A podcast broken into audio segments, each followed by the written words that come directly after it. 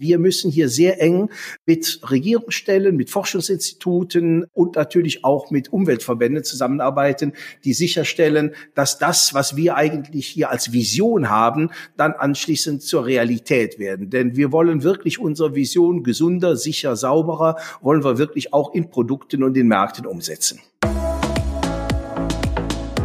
Herzlich willkommen zu Ausgabe 2 des Working Hero Podcast presented by IFAD. Mein Name ist Felix Kirschenbauer, ich bin euer Gastgeber. Damit ihr erfahrt, welchen bedeutenden Beitrag Umwelt- und Recyclingtechnologien für den Klimaschutz leisten, unterhalte ich mich regelmäßig mit Machern und Helden aus diesem wichtigen Industriezweig. In unserer zweiten Podcast-Folge sprechen wir über Hightech-Gewebe für Industrie und hier besonders für Filtration.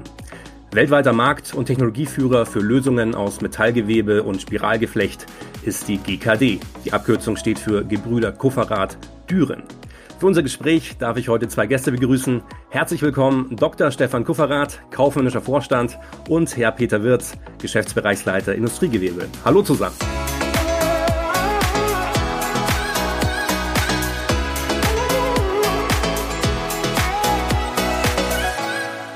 Guten Tag, Herr Kirschenbauer. Hallo, guten Tag. Schön, freut mich, dass Sie Zeit für uns gefunden haben. Bevor wir gleich äh, über GKD sprechen, uns über hochwertige Lösungen für technisches Gewebe in der Industrie unterhalten, habe ich eine Einstiegsfrage für Sie so zum Aufwärmen, die wir allen unseren Gesprächspartnern stellen.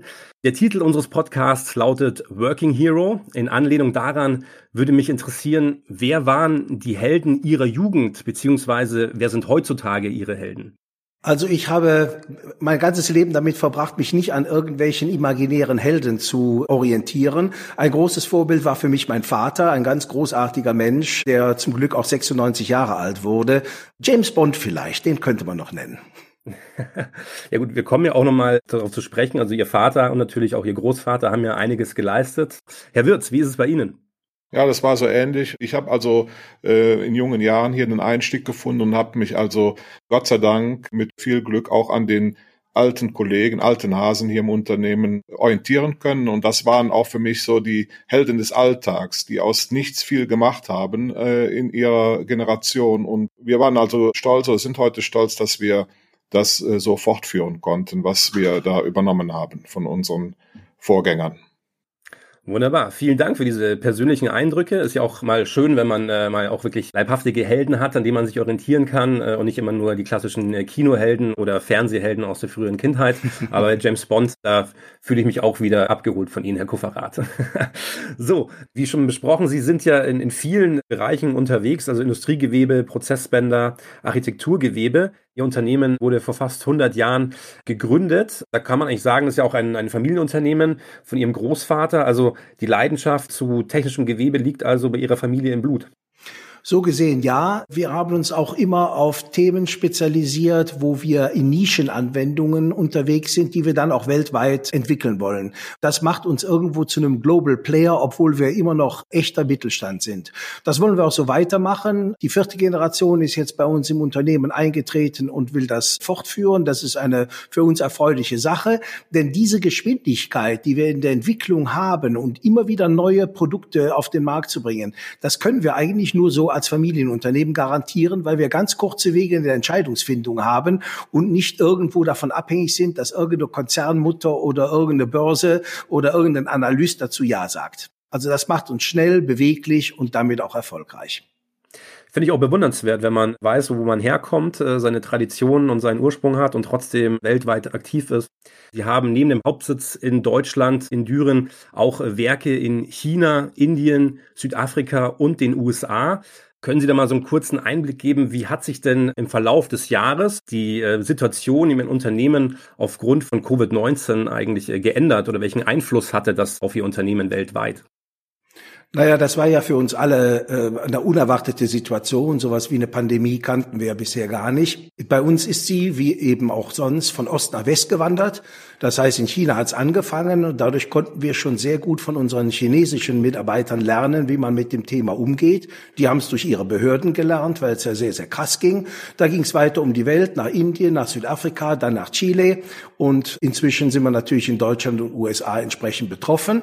Wir hatten überall mehrwöchige mehrwöchige Lockdowns, außer in Deutschland und in den USA.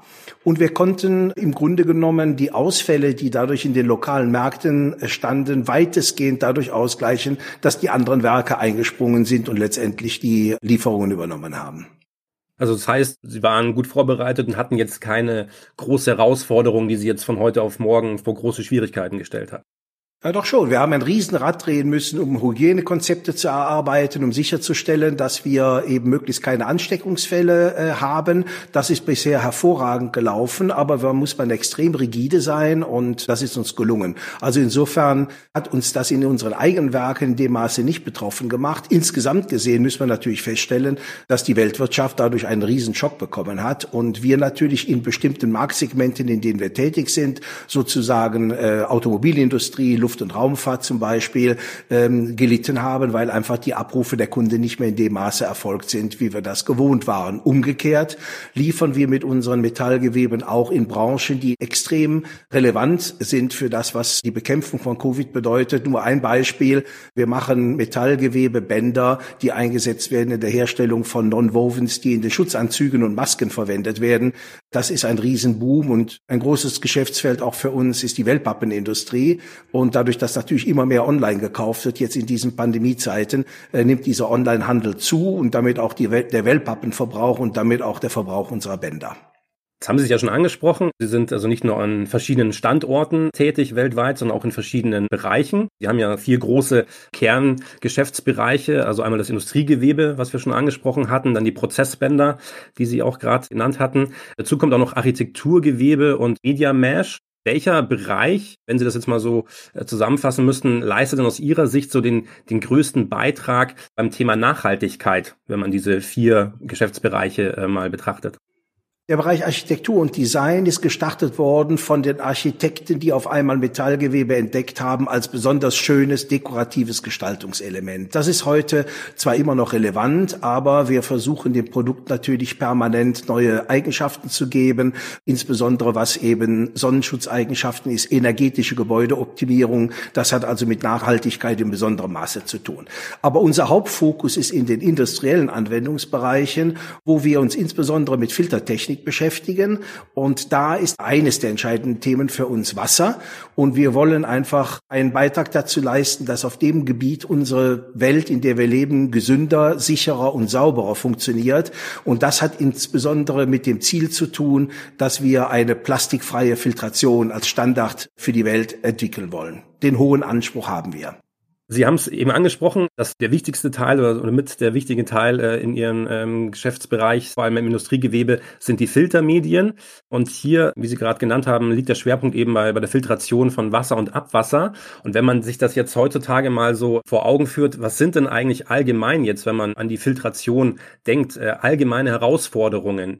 Bei uns ist es also so, dass die Herausforderungen dahingehend bestehen, dass die Porengröße, also die Filtration immer feiner wird. Also es wird immer feiner filtriert, um halt möglichst viele dieser Stoffe, wie zum Beispiel das Mikroplastik, entsprechend aus diesen Wässern herauszubekommen. Und das ist die große Herausforderung, die wir heute haben, dass wir im Bereich von bis zu fünf Mikronen filtrieren müssen. Also ein menschliches Haar hat 80 μ Durchmesser, 5 μ ist also dann x-fach feiner. Das ist schon eine Herausforderung. Gleichzeitig muss aber auch eine hohe Porosität da sein, damit man diese Filteranlage nicht zu groß auslegen muss und damit man auch noch Durchsatz in, in der Filtration hat. Gerade in dem Bereich Wasser sind das oft gravimetrische Filterstationen, die also auf Wassersäule basierend filtern.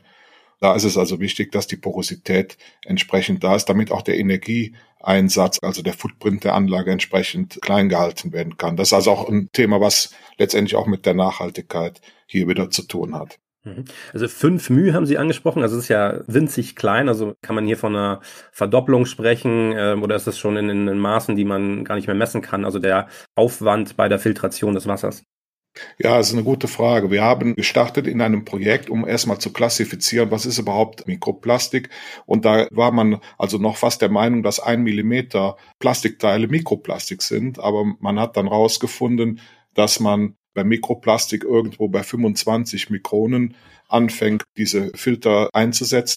25 Mikronen ist also so der Standard in der Filtration bei diesen Anlagen in der Kläranlage. Das Ziel ist also weit unter 10 μ zu gehen. Wir haben Gewebe entwickelt in der Feinheit in dem Bereich. Wenn man an eine 2-Euro-Münze denkt, circa 1,5 Millionen Poren auf der Euro-Münze. Also es ist eine sehr, sehr offene Struktur und wir verstehen uns da auch ein Stück weit als Porendesigner. Das ist also das, was wir verkaufen, ist ja die definierte Pore und nicht das Metallgewebe. Der Draht ist ja nur das Medium, was die Pore erzeugt. Wunderbar, aber ein sehr schönes Bild, was Sie da vermitteln mit dem 2-Euro-Münzstück. Sie hatten es schon angesprochen, das Thema Klärwerke. Sie hatten auch äh, einen, einen Vergleichstest gestartet. Was wurde da genau untersucht und wie sah das aus?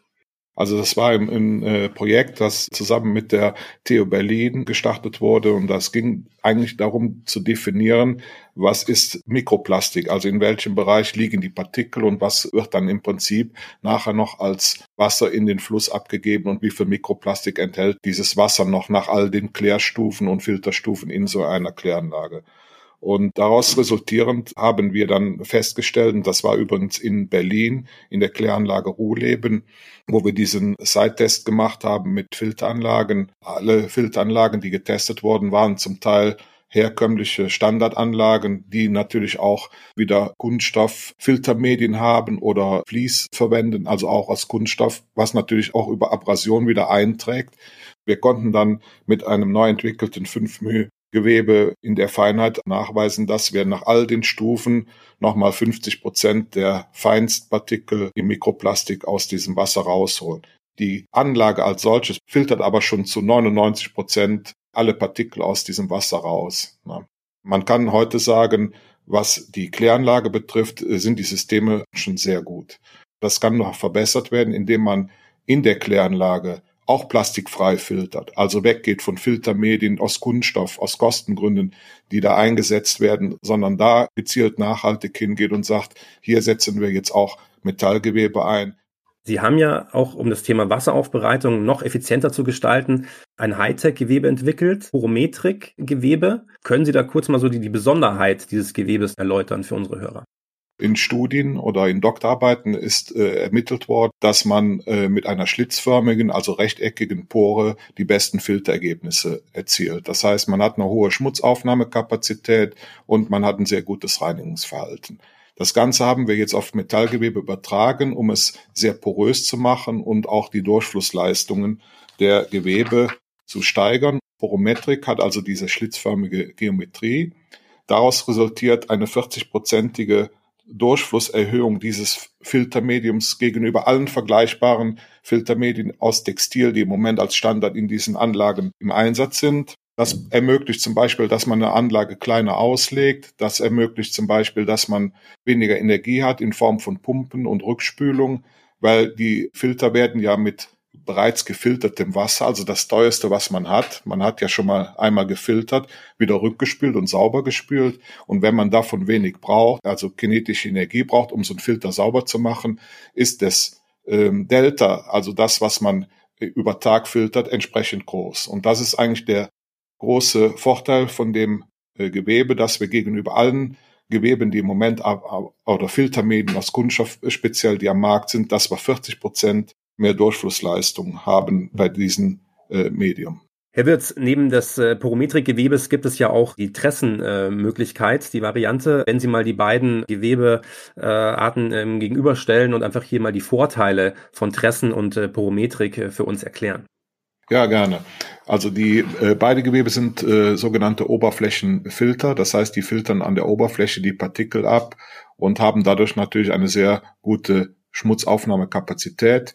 Das Porometrik ist äh, sowohl als auch die Tresse oder die optimierte Tresse, die wir ja schon seit längerem hier im äh, Programm haben, eine Weiterentwicklung. Also da ist die schlitzförmige Geometrie, also die Rechteckmaschen, äh, ist noch länger gezogen als bei der Tresse.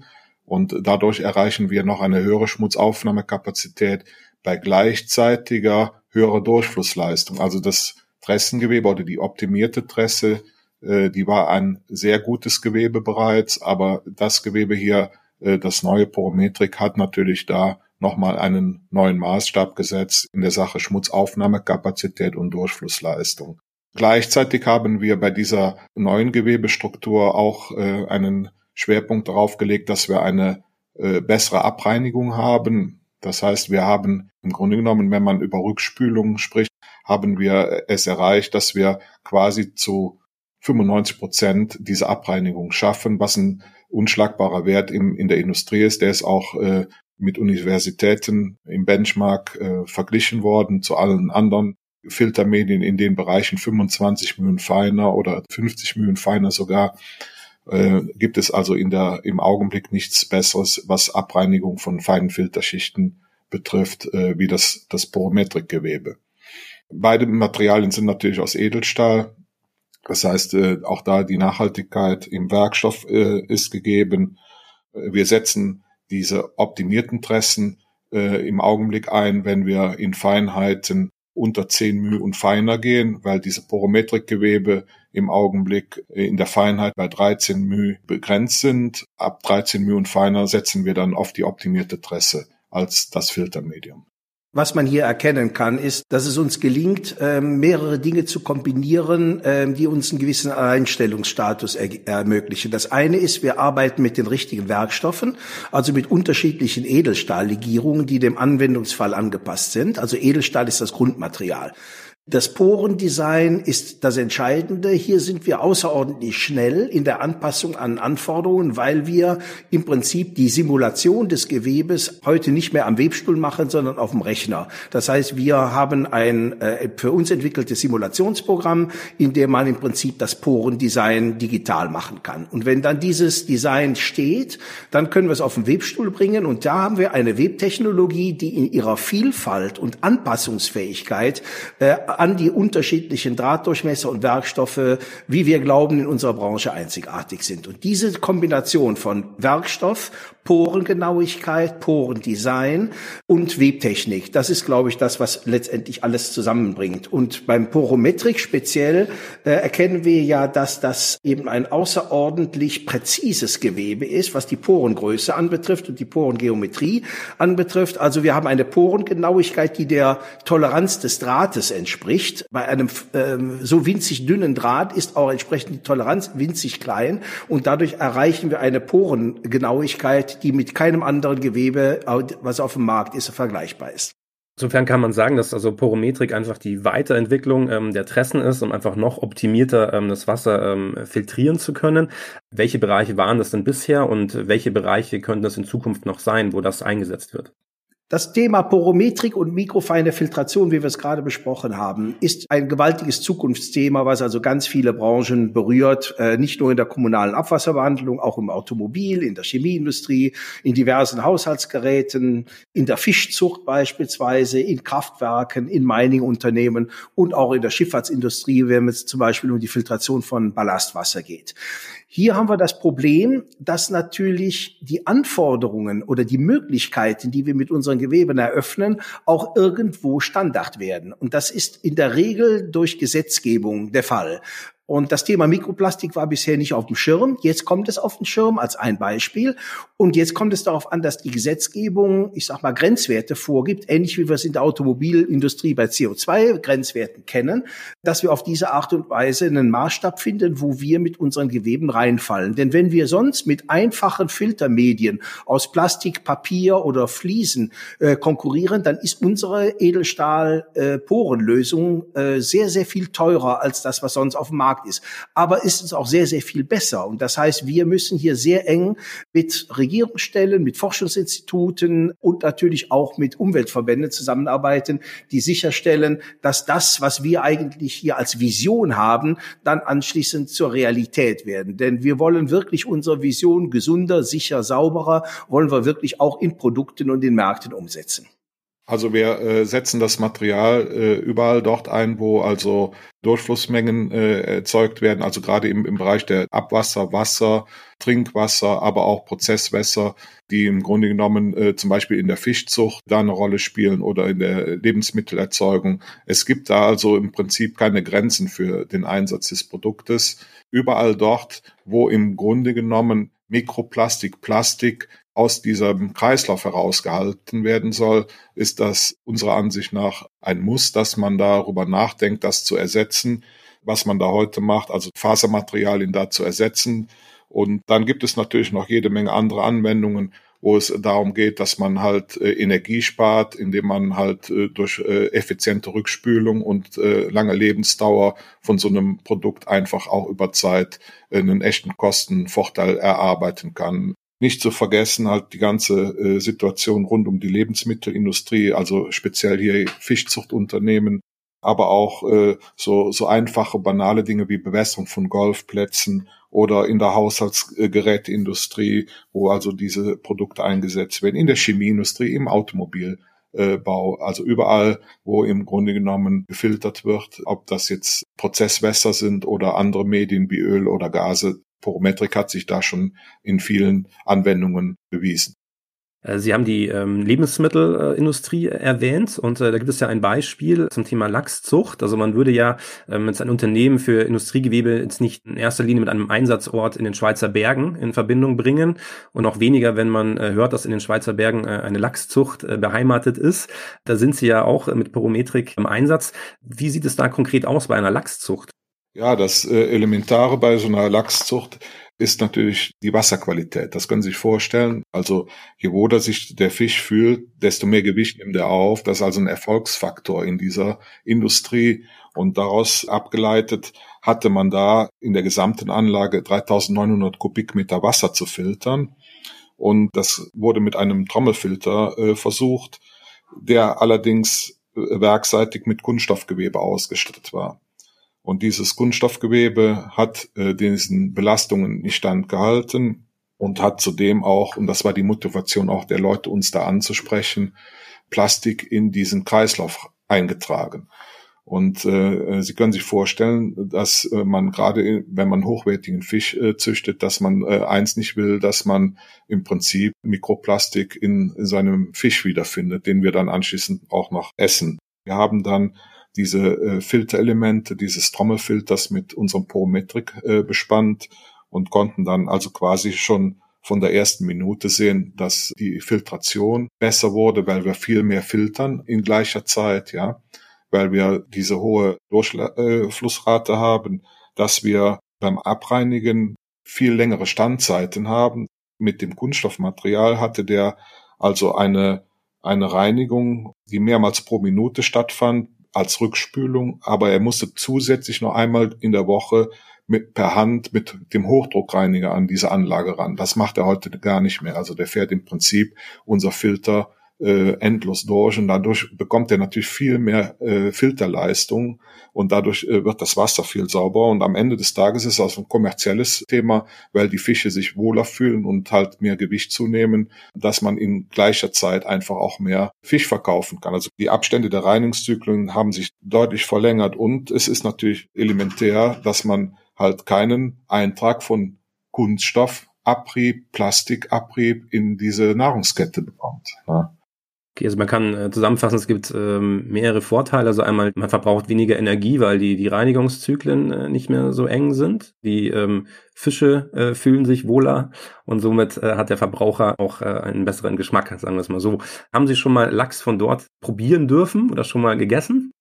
Ja, das haben wir natürlich gemacht und äh, es ist natürlich eine Spitzenqualität, weil auch das Wasser ist natürlich ein Quellwasser und das, das schmecken sie auch am Produkt nachher. Wie drängend äh, das Thema Mikroplastik im, im Wasser allgemein ist, äh, zeigt ja auch das gemeinsame Forschungsprojekt zusammen mit der Bundesanstalt für Materialprüfung äh, sowie dem Umweltbundesamt äh, für ein Standardverfahren. Ähm, hier geht es um das Thema Mikrofiltertiegel äh, zur Mikroplastikanalyse. Was ist denn da das konkrete Ziel dieses Projekts? Ich glaube, der erste Ansatz, um den es hier geht, äh, ist erstmal einen Standard zu finden, äh, denn äh, das gibt's ja alles heute noch nicht. Das Problem ist erkannt und die Frage ist, wie können wir jetzt sicher sein, dass bestimmte Routineanalysen auch von sehr komplexen Proben in irgendeiner Form zu einem eindeutigen Ergebnis führen. Und das ist hier bei diesem Mikrofiltertiegel, den wir da entwickelt haben, sehr interessant. Das ist also im Prinzip ein, ein kleines Tiegelelement mit angeschweißtem Boden aus optimierter Tresse, also äh, fünf Mühtresse aus Edelstahl. Und das Ganze ist äh, gedacht als eine zeit- und sehr kosteneffiziente Mikroplastikanalytik. Das heißt, es geht hier um die Bestimmung von den Anteilen und Partikelgrößen von Mikroplastik in Umweltmedien, wie zum Beispiel Mineralwasser aus PET-Flaschen. Und das ist der, der Schritt, den wir gehen wollen, um überhaupt mal erkennen zu können, wie stark und wie groß das Problem eigentlich ist. Denn wir reden über dieses Problem permanent. Es ist aber, wenn man es mal wissenschaftlich sagt, nicht definiert. Und daran wollen wir arbeiten. Wie ist denn da so der, der aktuelle Stand? Sie haben gesagt, wir möchten einen Standardverfahren ähm, entwickeln oder sind schon dabei. Ist es denn schon ähm, irgendwo im Einsatz oder ist man da gerade noch am, am Prototyp dran, ähm, beziehungsweise an, an dem Verfahren, dass man dort ähm, einen Standard wirklich entwickelt? Also wir haben einen äh, Prototypen, kann man es nicht mehr nennen, das ist also schon ein, ein echtes Produkt. Äh, aus dieser Phase sind wir raus. In Korea zum Beispiel wird das schon als Standardverfahren eingesetzt in der Wasseranalyse, also Mikroplastikanalyse. Und in Deutschland wird das jetzt äh, über, über die Bundesanstalt für Materialforschung wird das jetzt äh, als Prüfung beschrieben. Äh, wir haben in der Anfangszeit gesehen, dass diese Beprobung sehr zeitintensiv ist, sehr äh, fehlerbehaftet ist. Da können sich also über das über das Beproben halt auch äh, viele Fehler einschleichen äh, und das war unsere Motivation zu sagen, das muss man einfacher für denjenigen machen, der diese Beprobung macht, damit sie auch häufig und als Standard eingesetzt werden kann. Und das ist uns ganz gut gelungen mit dem Tiegel. Dadurch haben wir äh, für den Anwender halt eine enorme Zeitersparnis. Es gibt keinen Partikelverlust und keine Fremdkontamination in, in dem Umfeld. Und das macht das Leben für diese Leute einfacher und schneller dann mit unserem Produkt. Sie haben äh, gesagt, dass es äh, in Südkorea bereits im Einsatz ist und in, in Deutschland noch eine Prüfung bevorsteht. Wie darf man sich das vorstellen? Also das Verfahren, was Sie mit deutschen Bundesanstalten und, und Ämtern entwerfen, ist in Deutschland dann noch nicht final geprüft, aber in Südkorea schon im Einsatz. Ist das richtig? Äh, nein, es ist so, dass das UBA, das Umweltbundesamt, äh, eine Empfehlung dazu macht und die kommt jetzt äh, in den nächsten Wochen, wird das veröffentlicht. Die Koreaner waren da ein, ein wenig schneller, die haben das geprüft, haben gesehen, das funktioniert gut und äh, daraus resultierend haben die das dann äh, schon umgesetzt, ja. Herr Wirz, daraus hat sich ja noch ein weiteres Projekt ergeben. Um was ging es denn da genau? Ja, das äh, weitere Projekt war das Thema Reifenabrieb in der Umwelt. Das Projekt heißt RAU, also Reifenabrieb in der Umwelt. Und da ging es darum festzustellen, wie viel Reifenabrieb äh, über die Oberflächenwässer in die Flüsse gelangt, ja, oder ins, äh, ins Kanalsystem. Man muss wissen, dass circa 110.000 Tonnen Reifenabrieb jährlich in deutschen auf deutschen Straßen entsteht über den Abrieb der Reifen äh, oder Verschleiß von diesen Reifen.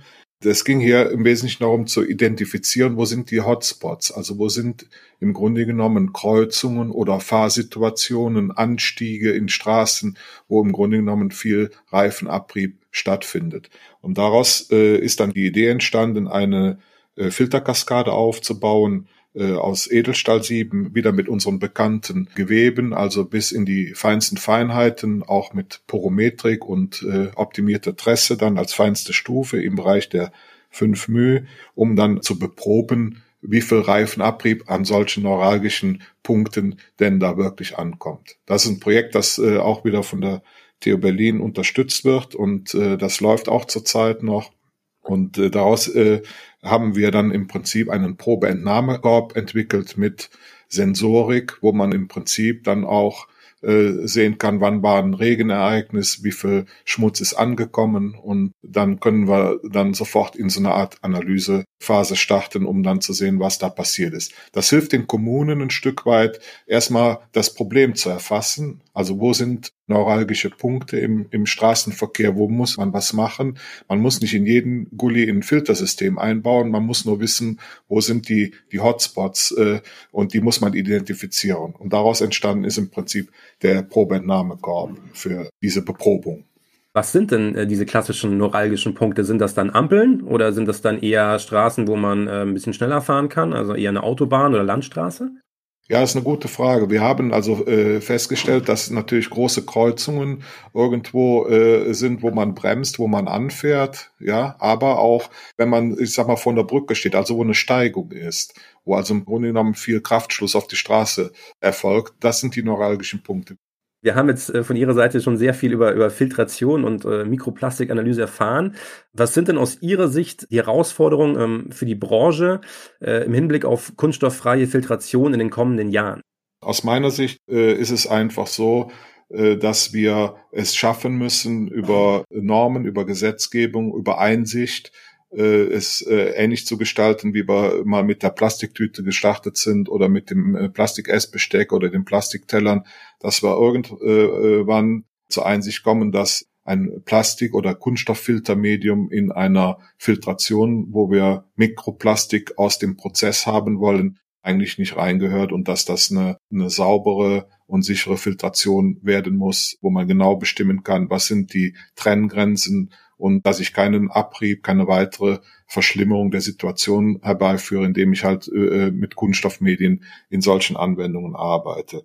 Das ist eine Herausforderung und äh, darüber hinaus natürlich ist die Tendenz und das Bestreben, immer feiner zu filtern. Es geht uns ja ganz wesentlich auch um Aufklärung und Bekanntmachen von Zusammenhängen. Kunststoff hat seine Existenzberechtigung. Es gibt jede Menge Anwendungen von Plastik, die sinnvoll sind. Hier geht es darum, dass wir einfach äh, unseren Beitrag dazu leisten wollen, dass immer dann, wenn es um Lebensmittel oder eine Teile unserer Nahrungskette bis zum Trinkwasser geht, dass wir hier möglichst äh, diese Mikroplastikbelastung herausbekommen und dafür sorgen, dass über das Filtermedium nun keine neue äh, Belastung und neuer Eintrag in das Lebensmittel hineinkommt. Welche ähm, Forderungen haben Sie denn an die Politik? Sie haben schon gesagt, wir brauchen da Standards. Müsste das eigentlich nicht einen viel höheren Stellenwert haben in der Politik, hier diese Standards äh, zu schaffen? Das ist ja nicht so ganz einfach. Ähm, auf der einen Seite kann man ja feststellen, wir haben in Deutschland eine ausgezeichnete Trinkwasserqualität im Allgemeinen. Das heißt, das, was die Stadtwerke oder Versorger uns in die Haushalte reinbringen, das ist ganz hervorragende Qualität. Aber das Thema Mikroplastikbelastung ist ja etwas, was eigentlich erst kürzlich auf den Schirm gekommen ist und entsprechend äh, neue Beachtung und damit auch neue Grenzwerte äh, kennenlernen muss. Ich sag mal, äh, wenn man eine Kunststoffflasche Flasche hat, wo Babymilch drin ist und die wird mal äh, geschüttelt, damit das Baby dann anschließend dran trinken kann. Allein durch dieses Schütteln entsteht ein Mikroplastikeintrag in die Milch, der nicht unerheblich ist. Jetzt kann man sagen, äh, Generationen von Menschen, ich ja auch, sind groß geworden und immer noch nicht krank geworden, dadurch, dass man an äh, Plastikflaschen mit Babymilch nuckelt. Aber wenn man weiß, da ist ein Problem und man kann es lösen, dann sollte man sich dieser Sache widmen. Ein sehr schönes äh, Schlusswort äh, würde ich von meiner Seite äh, hierzu sagen. Ich möchte mich äh, bis hierher bei Ihnen äh, für das sehr offene Gespräch und äh, die ausführlichen Einblicke in das Unternehmen äh, GKD bedanken. Bevor wir jetzt aber am Ende der, der zweiten Folge des Working Hero Podcasts äh, presented by IFAD angekommen sind, habe ich äh, nochmal eine persönliche Frage an Sie. Wir hatten ja ähm, im vergangenen Jahr keine IFAD 2020 in äh, München. Äh, deshalb meine Frage an Sie. Worauf freuen Sie sich denn ähm, bei der IFAD äh, in zwei Jahren dann wieder? Natürlich ist der persönliche Austausch mit Menschen, die sich schlau machen wollen, die uns ihre Erfahrungen mitteilen wollen und unsere Erfahrungen einsammeln wollen, äh, ist uns natürlich enorm wichtig. Messebeteiligung ist ein ganz, ganz großes Thema und hat einen bedeutenden Stellenwert, um einfach Interessenten und Anbieter und Menschen, die äh, Bedürfnisse haben, zusammenzubringen. Leider müssen wir jetzt lernen, dass das nicht mehr so einfach ist und vermutlich auch in den nächsten Jahren äh, nicht mehr so auf das Niveau zurückkommen kann, wo es vorher war. Insofern müssen alle Unternehmen und alle Anbieter natürlich sich die Frage stellen, welche Formate kann es in Zukunft geben, um eben auf einem hohen technischen Niveau den Austausch von Informationen und Technologien bekannt zu machen. Das ist eine Herausforderung, der wir uns jetzt in den nächsten Monaten sehr weit stellen müssen. Ansonsten freuen wir uns sehr auf die nächste IFA. Das war immer großartig großartig dort zu sein. Ja, es ist einfach so, dass wir natürlich auch ein Stück weit von der Begeisterung der Themen leben und das wird auf so einer Messe natürlich äh, transportiert und da ziehen wir auch immer unsere Motivation heraus und das ist eigentlich so, dass diese persönliche Begegnung halt ein Stück weit äh, uns da auch pusht und ich freue mich drauf, wenn es denn äh, wieder soweit ist oder äh, dazu kommt. Wie das dann wird, äh, wissen wir heute noch nicht. Das äh, kann man heute äh, noch nicht so ganz beantworten. Aber grundsätzlich bin ich ein Freund davon, dass wir uns dann wieder gesund miteinander treffen da. Das äh, hoffe ich auch und freue mich dann auch, äh, Sie persönlich in München dann kennenlernen zu dürfen. Vielen Dank für das Gespräch an Dr. Stefan Kufferath und Peter Wirz von GKD. Mehr zum Unternehmen bietet die Webseite gkd-group.com und alle Infos rund um die Weltleitmesse IFAD gibt es auf ifad.de. Für euch, die ihr zugehört habt, haben wir die Links zu den Webseiten auch nochmal in den Show Notes zusammengefasst. Wenn ihr Fragen an uns und unsere Gäste habt oder vielleicht sogar einmal selbst mit eurem Unternehmen Teil des Working Hero Podcasts sein möchtet, dann schreibt uns gerne eine Mail an workinghero@messe-münchen.de. Das war Folge 2 des Working Hero Podcasts presented by IFAD. Vielen Dank an Maniac Studios aus Berlin für die Produktion. Danke an alle Hörerinnen und Hörer fürs Dabeisein. In der nächsten Ausgabe beschäftigen wir uns mit der Firma KSB und innovativer Wassertechnik. Wenn ihr das nicht verpassen wollt, dann abonniert Working Hero auf Apple Podcast, Spotify und überall, wo es Podcasts gibt. Bis dahin, alles Gute und auf Wiederhören.